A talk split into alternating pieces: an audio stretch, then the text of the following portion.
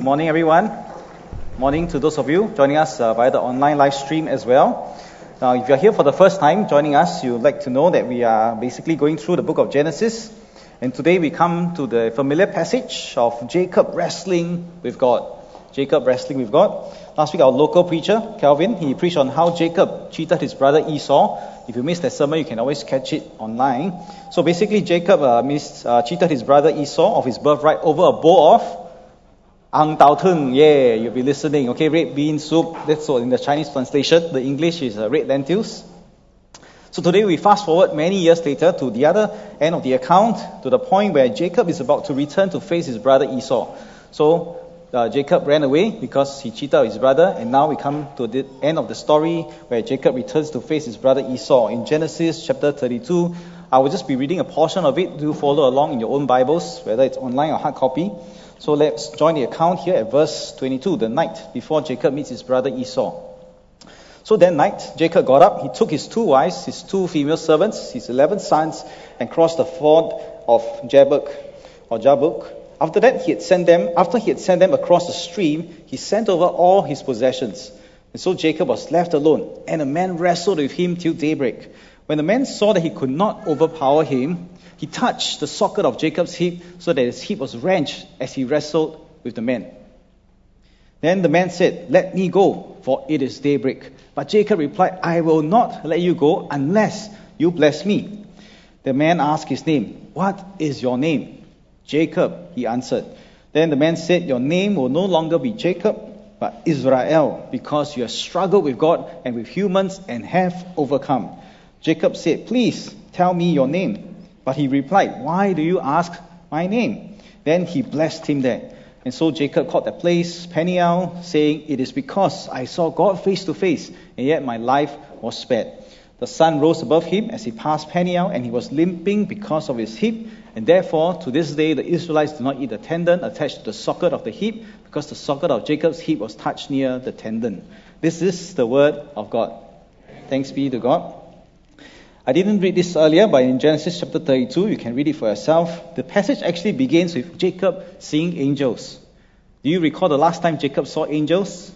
It was when he was running away from uh, his brother Esau, right? And he fell asleep. It was nightfall. He fell asleep. He had a dream. He saw angels uh, ascending and descending. So that was the last time he saw angels. He was running away. And now that he's returning, he sees angel again, angels again. So you see, there's a parallel here.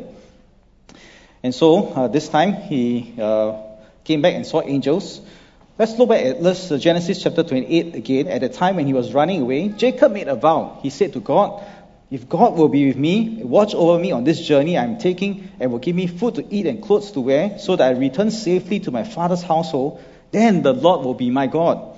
And this stone that I have set up as a pillar will be God's house, and all that you give me, I will give you a tenth. So this was Jacob's vow towards God when he left. So now when he returns, guess what? Actually, God has fulfilled, right, his promises, because he has returned safely. His prayer to God at the time was, God, if I return safely, I will worship you. And sure enough, Jacob has returned safely. So again, the whole thread through the book of Genesis is very simple. Is this? Our God is a faithful covenantal God. He's a faithful covenantal God. He always keeps his promises because it is in his nature. It is who he is. It is his nature to be faithful and loyal, to be a promise keeper. So no matter how we behave, God will never change his character because that is who he is. Here's the thing we need to know about God's character as well, his nature, that he is a good father. And a good father will never leave his children to their own sinful devices. He can't. Which of us as loving parents would do that? To see your children in sin and don't feel anything for them and don't wish to correct them. And so our Father in heaven will never leave us to our own sinful human devices. He will surely intervene for our sake and for the sake of His glory, of His name. He will surely intervene. And so He does that as well. In Jacob's case, now the Heavenly Father will step in to intervene in Jacob's life. All this while, Jacob has been a scheming man. He has taken matters into his own hands. All this while, from the time he cheated his brother Esau of his birthright, right, to the time that he cheated his uncle Laban, and of course he was also cheated by him, vice versa. All this while, Jacob has been a scheming man. He uses his, his worldly wisdom, human wisdom, and logic to get his ways. And by his own scheming methods, so far he has been very successful. But from God's point of view, this is not the way to live. You cannot always live by a way of scheming, cheating, deceiving. It is simply not the right way to live. And so the Heavenly Father knows I need to intervene in Jacob's life for his own good. And so, but before we go to that part where Jacob, you know, uh, he wrestles with God, you can see again for yourself in Genesis chapter 32 how Jacob uses his old same tactics, the same old tactics that he had. When he left, when he cheated his brother Esau, he gave him a bowl of ang tao tung, red lentils, red bean soup, right? Because he knew that Esau was a materialistic person. And so when he came back, he thought Israel was, uh, Esau was still the same materialistic person. And so if you read the account, he will basically send people and possessions ahead of him. Go and pacify my brother Esau, so that when he comes or when I come and see him, he will not be so angry.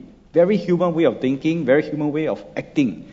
Wow, right? This guy is like that. I better act in this way, pacify him. And so Jacob's men, they do as they were instructed. They find Esau and they present the gifts, so and so forth. But then the scripture tells us they return with horrifying news. Esau is now coming towards Jacob with 400 men. Dun, dun, wow. Taking revenge time, right? Oh, oh no. So he panics. And indeed, verse 7, the scripture tells us, in great fear and distress, Jacob uses his human logic again and splits his camp into two groups. Why? If one group is attacked, they are, they are killed, at least still got another group. Very human way of thinking. So we, up to this point, we see this same very human, very selfish Jacob at work, even willing to sacrifice his men and his sheep, sending him ahead, let them be dead, dead first, killed first. If anything happens, at least I can survive and run away. Very human way of doing. And so we ask ourselves, is there any hope for this recalcitrant, unrepentant schemer? Now, before we are too judgmental towards Jacob, let's also examine our own hearts, our own lives. Have we also been unrepentant, recalcitrant, scheming in many ways? How often have we fallen back to our old human ways of sin, of sinful behavior, relying on human logic, our human, you know, self-reliance, self-sufficiency? If you're honest with ourselves, we can attend church week after week and have no real change in our lives. No real change, no power for change in our lives. We can attend church on Sunday morning and easily, easily visit the casino on Sunday night. You all laugh, huh? That makes me worried, you know. Whether you're, it's a real story, right? You can easily attend church on Sunday, and Monday when you get back to office, you start berating people, scolding people as if they are less than human with the words that you use. You don't treat them as humans. You can attend church on Sunday morning, and in the very next hour, when you reach home, you start scolding, putting down your own family members. Over and over again, actually, we struggle. We all struggle with this. We always go back, we seem to always go back to our old sinful ways of living, as if there is no breakthrough. So, what is the answer? What is the solution? Can there really be no solution to this human dilemma, this human problem? Why is there no change in our lives? The answer is there's always change possible. There's always hope possible, except many times the solution doesn't come in the way that we expect. And in Jacob's case, it came in the form of God wrestling with him. Almost every Bible translation, if you just do a simple search online, they will find that you will find that in verse 25, like the NIV does, it will translate as this when the man saw that he could not overcome him. In other words, when the man saw that he could not overcome Jacob, right, then he will break Jacob's hip. And the reason most of them do so is because the narrative, we, we see that Jacob was clinging on to the man, right? And want, he refuses to let him go until he is blessed. So that's why most of the translations see that it is the man who could not overcome Jacob. Now, if you take this line of interpretation, which most people have done, the lesson is pretty straightforward. If you are wrestling, right, with God, don't give up. Persevere. Hang on. Persevere. Be tenacious. And surely, whatever challenges you are facing, trust in God and press on, and eventually you will be blessed. Now, that is a very straightforward way of interpreting this Bible passage. But today I want to challenge this status quo, this typical interpretation. I want to give us so called the minority report. a slightly different way of seeing things. There are three clues why I think this is possible. First of all, is the meaning of the word Jabbok, the river. It means emptying, to be emptied. And the word picture really is that of a mug, right, being emptied. You can hear the sound in your mind, right? That is more like the Hebrew sound, right? So that's the idea. And so it gives us already a clue. God has a plan. As a father, he cannot leave his children to their own sinful devices, and he has a plan to empty Jacob of himself. So that's clue number one. Second, from a, from a textual angle, the Hebrew text is actually pretty ambiguous. Like I said, most translations will put when the man saw that he could not overcome Jacob. But actually, in the Hebrew text, there is no specification of the man. Instead, there is only one general pronoun, which is when he saw that he could not overcome him. Who is the he? Let's do simple comprehension. Who is the he? Who saw who cannot overcome who? it's actually very ambiguous. I think that is the brilliant part of this text. So while it is possible that Jacob was the one who saw that he could not overcome uh, the man, right, or the man could not overcome him, it's very unlikely to start with Jacob because the, the next part of the, the sentence is that the man is the one who broke Jacob's hip. So we rule that permutation out. It is not Jacob who saw that he cannot overcome, right? Or the man could not overcome him. Rather, definitely, it is the man who saw. But what did the man see? Did the man see that he cannot overcome Jacob? Or did he see that Jacob could not overcome him? Which is it? So most translations, like I said, they take this first approach. When he saw when the man saw that he cannot overcome Jacob, then he broke the hip. But I suggest maybe there's another way to look at it. Maybe he saw that Jacob could not overcome him. When he realized that maybe finally Jacob is emptied, this is the point that I will act. You see, if the man could easily break Jacob's hip in one stroke, pa, surely he could have done it earlier, right? He could have done it much earlier. So why didn't he? I believe the simple reason is this he was waiting for Jacob to come to his own realization that he cannot do it. Like I said in the past, Jacob has succeeded in his own human flesh, human effort all this while. But now God wants Jacob to see for himself that he can no longer prevail against God on his own human terms and effort he has to see that he needs to be defeated, as it were, to be emptied before he can be victorious. And really, this is a very important principle for us, biblical principle for all of us as Christians as well. The power for change comes only when we learn to empty ourselves of ourselves, human effort. That's when we can begin to see God's power at work in our lives. Very simple analogy. If our fists are always clenched, can we receive anything? No, because we are not ready to receive. It is only when we dare to open up ourselves can there be new power to flow into our lives. There are other uh, clues in this passage that support this other interpretation. It is not the inability of the man to overcome Jacob. First of all, Jacob tried to ask for the man's name, but he received no reply. So obviously, the superior person will not reveal his name, right? Second, Jacob had his name changed. And only someone of a superior status can change your name. You can't get someone of a lower status to change your name. And finally, as Jacob himself confesses, he met with God. In the Hebrew, Peniel means face of God. That's why he says, I met God face to face and I survived. Although there are some scholars who suggest this man, so called, is from a demonic source, actually it contradicts the text because Jacob confesses it is God. And we all know, right, it is God who wrestled with Jacob. And so all this go to show that it cannot be God didn't have the ability to overcome Jacob, right? That would be so weird if God didn't have the ability to overcome Jacob in the first place. And so really, it is because Jacob must be brought to the end of his rope.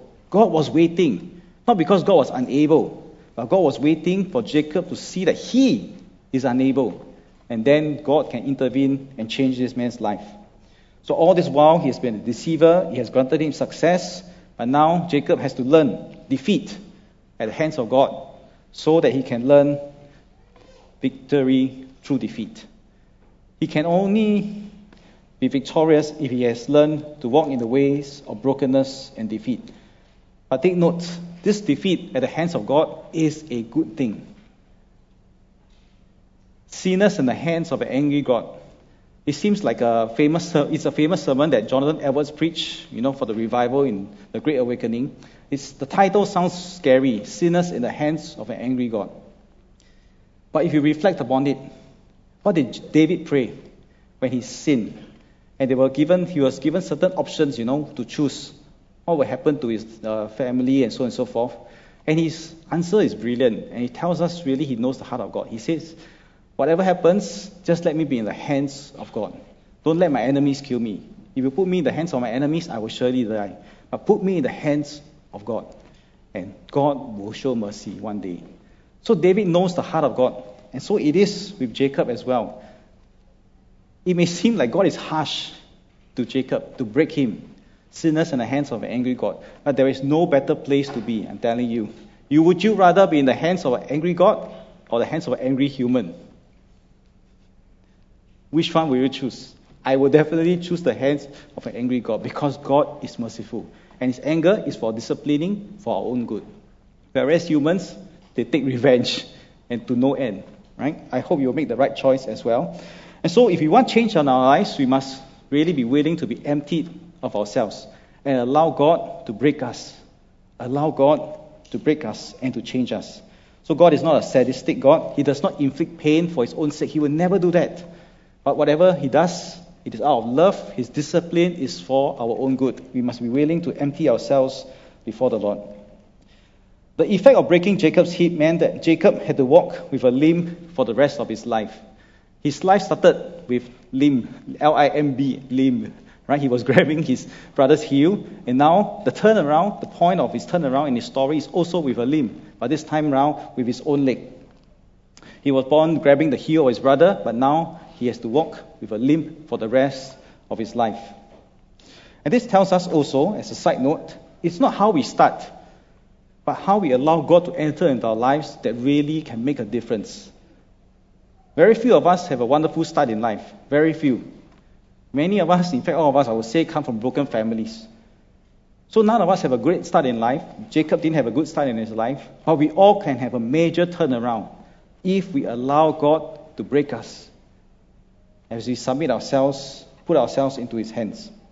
And so when Jacob does this, with this broken limb, he also has a new name.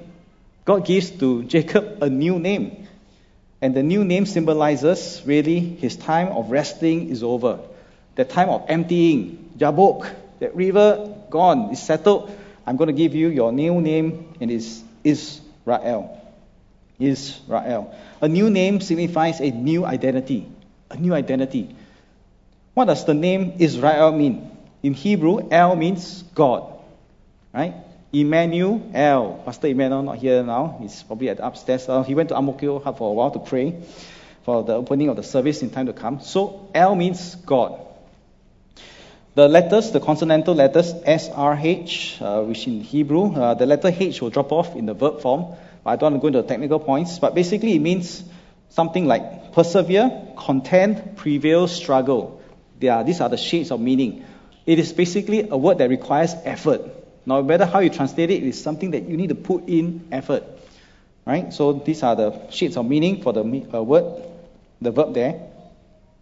And so, uh, I don't want to go into the technical details. There are three basic ways we can translate Israel. First of all, it's like a request. Let God be the one to put in the effort, to contend, to persevere, to prevail. Let God be the one to do it.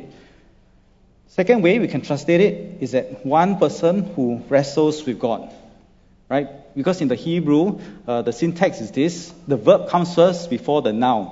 So, uh, if we give you an example, in English, we say the noun first. All right, he comes to me, for example. He comes to me. But in Hebrew, you must think like Yoda of Star Wars.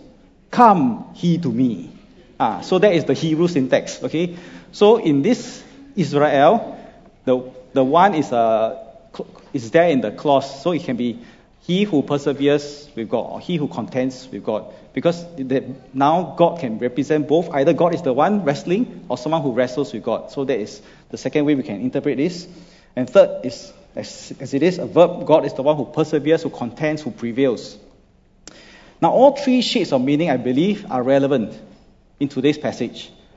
However you translate it, there is a lesson from each of these names. First of all, if you take the first interpretation, let God be the one who contends, then the lesson is this we must learn to let go and let God. God, you take over. Let go and let God.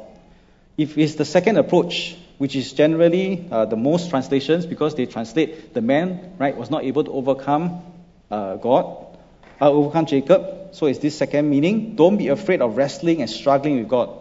Don't be afraid of that because it is in this wrestling with God that we actually gain strength. We gain tenacity, we gain resilience, and victory comes through defeat. And if we take the third meaning, it reminds us of a God who perseveres. That God will never give up on us. He will always put in the effort to redeem, to rescue us. And so, whichever way you see it, these, for me, are all good news. That God is the one in charge of our lives. So, practically, two quick lessons. Number one, learning to let go and to let God. To let go and let God. Easier said than done, definitely easier said than done, but still, as a preacher, I need to bring you God's word. Last week, we checked pastors. We went for our annual pastors retreat, and throughout the retreat, we read this book by Francois Fenelon, a French uh, mystic, entitled Let Go. So he worked uh, in various uh, vocations, right? But one of his role was a spiritual director, and he wrote many letters. This was back in the 17th century or 16th century. So he wrote many letters uh, to various individuals. And the overarching theme of this book is very simple. We all must learn to let go of our own selfish ways, our old ways of self sufficiency, self dependency, doing everything in our own human effort. Learn to let go and trust God even trusting God to fix the people and the world around us. Now that's the difficult part. Letting go of oneself, wow, very difficult already, but maybe, you know, you can still try. But learning to let go, to let God trust, uh, trust God to take care of things around us, that's another higher level, right? And so Fenelon writes, learn to let your neurotic fixations go. Learn to let humans be just that, human. Since we are human, that means we are broken, selfish, fickle, unjust, untruthful, and arrogant. Learn to let the world be what it is fallen. The world isn't as it was intended to be, accept that. Otherwise, you are really going to wear yourself out. Learn to give people space, give them the room to be who they are, having their own bends and struggles and ways of living. Make peace with this. You can't change people. Let them be and live with them exactly where they are. When you read the passage like this, I don't know what goes through in your mind, but I think of marital counseling. I always tell the couples, you can never change your spouse. Accept that. If you don't accept this reality, you are going to tire yourself out trying to change your spouse, and it's impossible because it is not your job. It's always God's job. I know humanly we always try to fix people, try to fix things. That's what we want to do. And so he's trying to encourage all of us Let's see things differently. Let's learn to let go and let God. In fact, he says, don't be surprised when you see people acting in ways that make no sense, or when you see people perpetuating injustice, even. Wow. Rest. Give way to peace. Trust in God. It is His world, and He sees all that is happening far more clearly than you do. And note this apparently, God doesn't see the need to rush in right now and change everything. Wow. if God doesn't rush in to change everything, why should we? When we accept this, we have the peace of God. So be okay with the simpler way. Again, of course, I need to qualify. He's a mystic. Fenelon is a mystic. Uh, we need to read him from the angle. We can, of course, accuse him of being indifferent, you know, being a passive, pacifist, and so on and so forth. But it's really not fair because he lived in a different time and context, and he wrote to specific individuals. So mystics, as we know, they like to surrender all things to God. Lah, huh? So Still, there is certain wisdom that we can glean from this way of approaching life. In Jacob's case, he had to learn to let go of his old ways of scheming, resorting to his own human efforts to learn to trust God. What about us?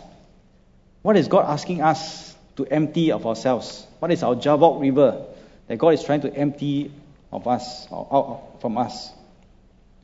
Initially, we will always find letting go and letting God being very difficult. It's always difficult initially. But as we learn to walk in this way, then we will discover how liberating it is. That's why Jesus can say, Take my yoke upon you, for my yoke is easy and my burden is light. For those of us who don't know God well, we hear that verse, we think, wow, Jesus asked me to put his on his yoke, die already lah, xiong lah. That's the end of my life. But when we recognize who Jesus is, he's our loving shepherd. When we take the yoke upon us, then we realize, eh, all this while I've been carrying my own yoke, and that is the one that is heavy. And I release my yoke to him, and I take on his yoke. That's when I find true freedom. So let, learn to let go and let God because God is far more able to take care of all our problems. Second lesson is this let's learn to embrace the way of brokenness. Not just to let go, but to embrace the way of brokenness and see that there are actually many wonderful lessons, rich lessons we can learn from defeats. I see children in our midst, and it's wonderful to have children worshiping with us. We all know this. You know, when toys are broken, our typical instinct is to throw it away. right? But actually, in God's economy, God loves broken things. I have one chapel message I'd like to share with you know, the primary school students. I always t- ask them this question What do you think God, Jesus, will work as if he came into Singapore today? What do you think will be his vocation? What will he work as? Where invariably, some people will say, you know, he's a doctor because he heals people. Wow, very good. Some people will say he's a teacher because he teaches people. Yeah, of course, all this. But I always challenge them and I tell them, tell them, I believe Jesus will work as a garanguni. Really. Because he came as a lowly carpenter or even construction worker, foreign worker as it were, to fix things. He's in the business of fixing broken things. And I love that, isn't it? If God came and looked only for perfect people, none of us will be here. But he came as a, if he come in Singapore today, he'll probably come as a Garang Guni. Nobody will even look at him. We will despise him. But yet God uses the broken, uses the foolish to shame the wise. That's always God's method. Broken but blessed.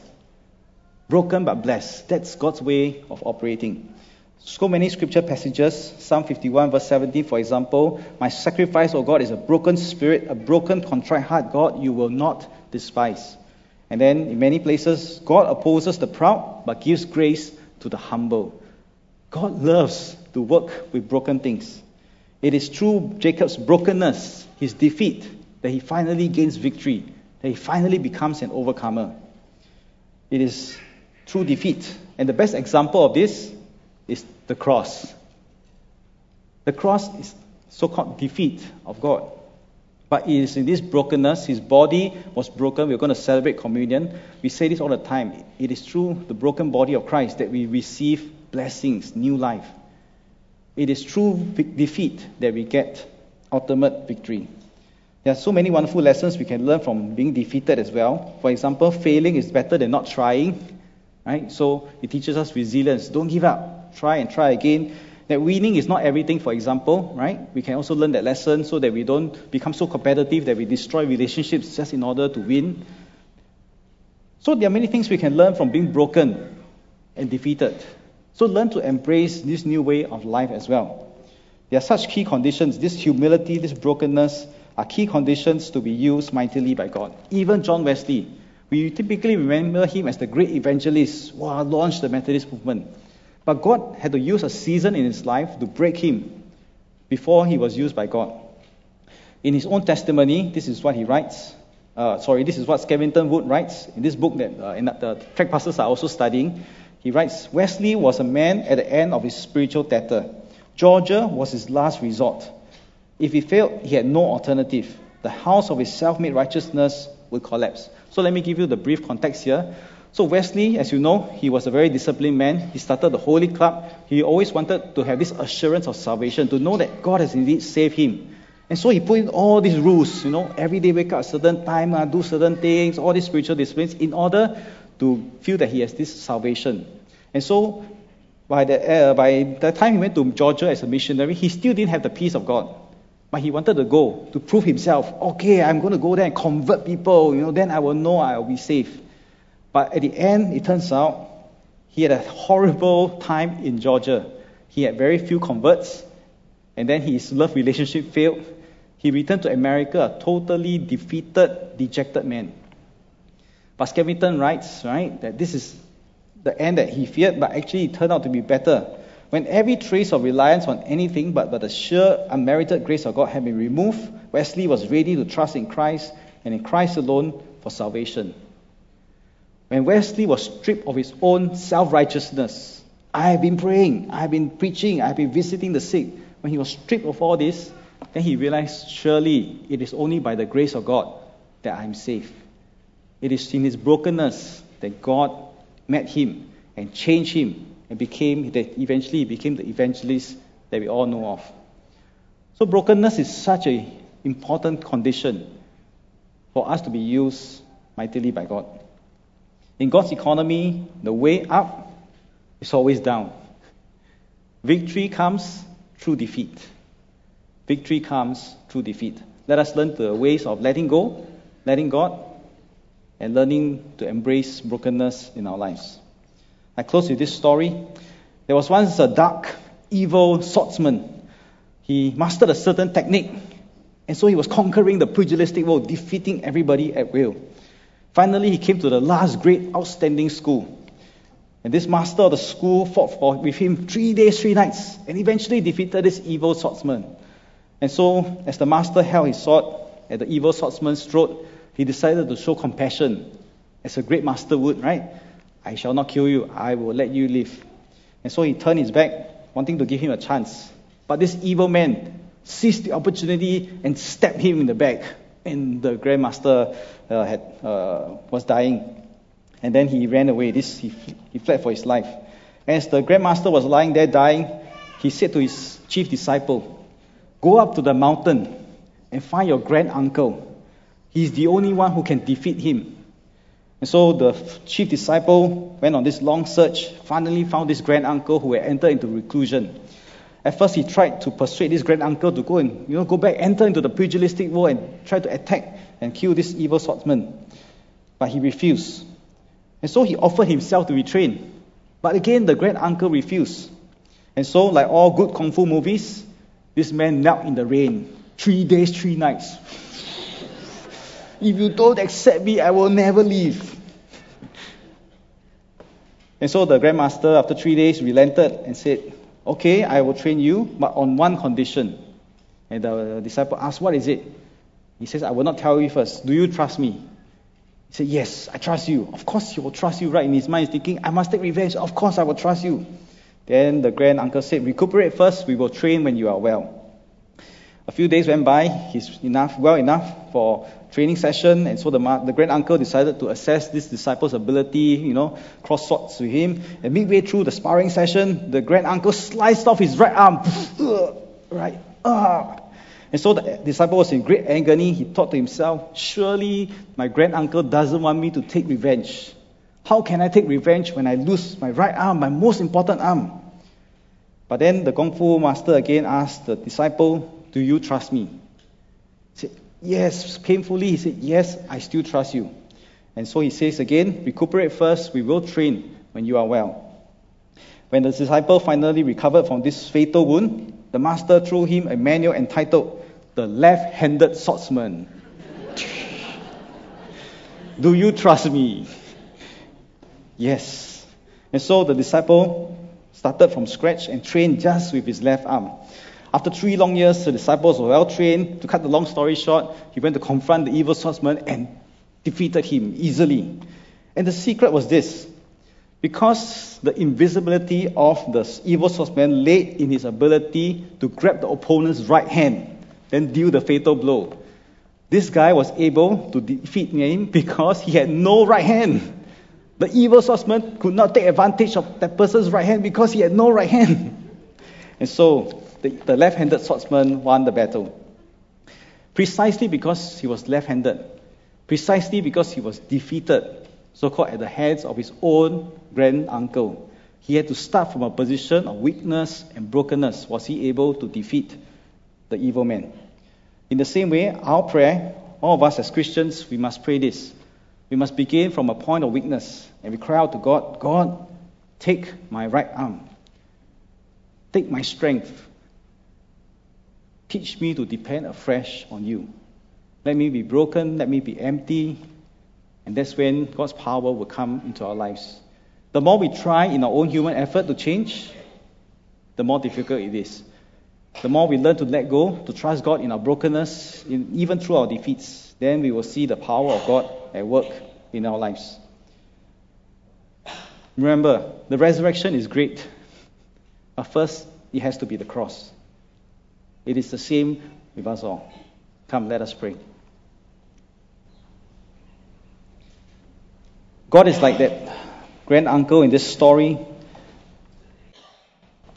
and he asks us the same question Do you trust me? Do you trust me? Lord, you know it is not easy when there is pain in our lives, when there is brokenness. It is very hard for us to see through the fog and to see you in your hand.